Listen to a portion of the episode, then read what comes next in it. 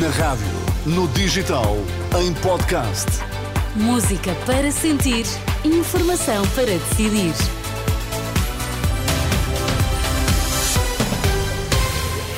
Vamos às notícias. Sérgio Costa, bom dia. Bom dia, O que é que temos em destaque? Afinal, o Governo e o TAP sabiam da acumulação de funções da ex-CEO. Paulo Portas vai estar na convenção da AD. Muito bem, vamos lá à edição das 10 com Sérgio Costa. Paulo Portas vai estar na convenção da AD no próximo domingo, no Estoril. É o regresso do antigo líder do CDS e ministro à vida partidária, o encontro que vai reunir vários cabeças de lista independentes ao longo de todo o dia. Termina as intervenções da manhã com Paulo Portas e à tarde com Luís Montenegro, afastado também da vida partidária José Eduardo Martins, antigo deputado, é um dos oradores, tem como eh, também como escritor Francisco José Viegas, que integrou um governo social-democrata. Alexandre Homem Cristo, Eduardo Oliveira e Souza, Rita Judice são independentes e cabeças de lista que vão também discursar na convenção da eh, AD. Governo e TAP terão autorizado Christine Urmier Widner a acumular cargos noutras empresas quando ingressou na companhia aérea em 2021. A ex-CEO terá informado da sua situação laboral. De acordo com a imprensa desta manhã, a informação consta do eh, contrato assinado. Uma versão que contradiz a da transportadora que acusa agora a ex-responsável de ter escondido as funções que desempenhava.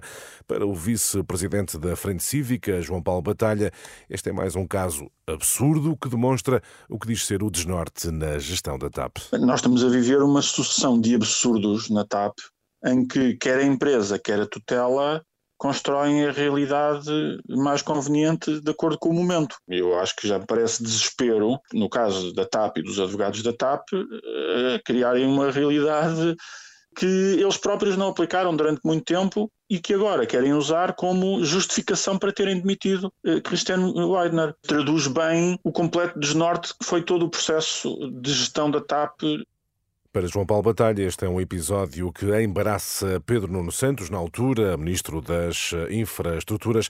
Em pré-campanha eleitoral, nas últimas horas, soube também que Luís Montenegro terá assinado uma declaração falsa sobre a reabilitação da sua casa, em Espinho. Informação avançada pela CNN Portugal.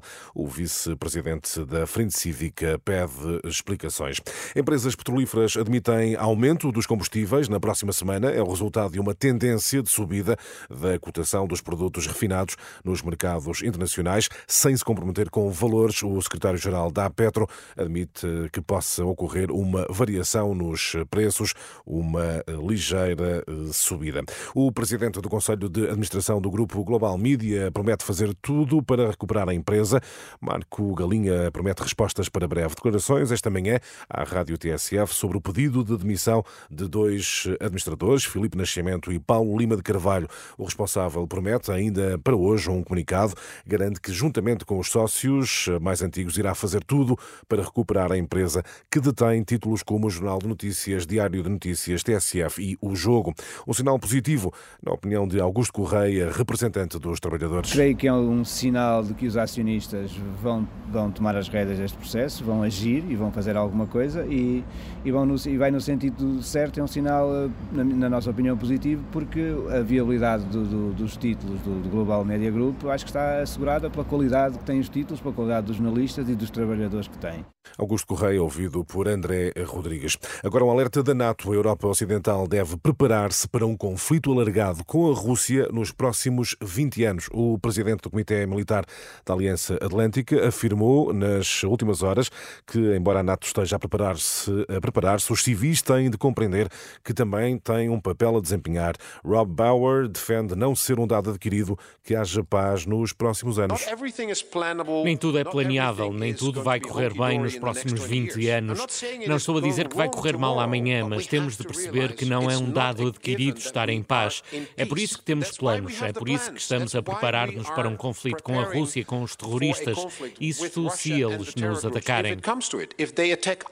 O almirante Rob Bauer da NATO no final de uma reunião nas últimas horas em Bruxelas. Fica, Teresa, este uh, alerta no momento em que o mundo vive enorme instabilidade com vários conflitos, desde logo também na uh, Ucrânia. E este será um tema para daqui a instantes falarmos no Visto de Fora. Ainda bem que falas nisso, vamos ouvir um bocadinho da semana passada. Vamos a isso. Eu não vou pronunciar muito sobre o caso das gêmeos, porque para, para mim o caso das gêmeos é um pouco como o caso da TAP, não entendo rigorosamente nada, portanto vou esperar pela ai, justiça. Ai, ai, que diplomata é Não, mas estou a dizer, não, não, mas estou a dizer não, não compara gêmeos com a TAP. Fala, peraí, uh, não, eu não disse isto. Eu disse o caso das gêmeos, o caso da TAP, eu não entendo nada. Pronto, mas aí tudo bem.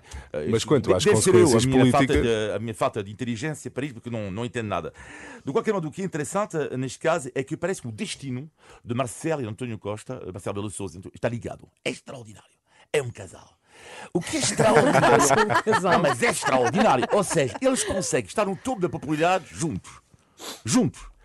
A queda da popularidade quase da mesma altura. Pois é. Inacreditável. Inacreditável. Vai ser assim daqui a bocadinho, Sérgio é, Costa. Vamos ouvir isso, essas expressões, certamente. Sim, sim. Begonha Iniguez e Olivia Bonamici. Ela é espanhola, ele é francês. E nós somos portugueses. E nós somos portugueses, é isso mesmo. É, já daqui já. a pouco, até já.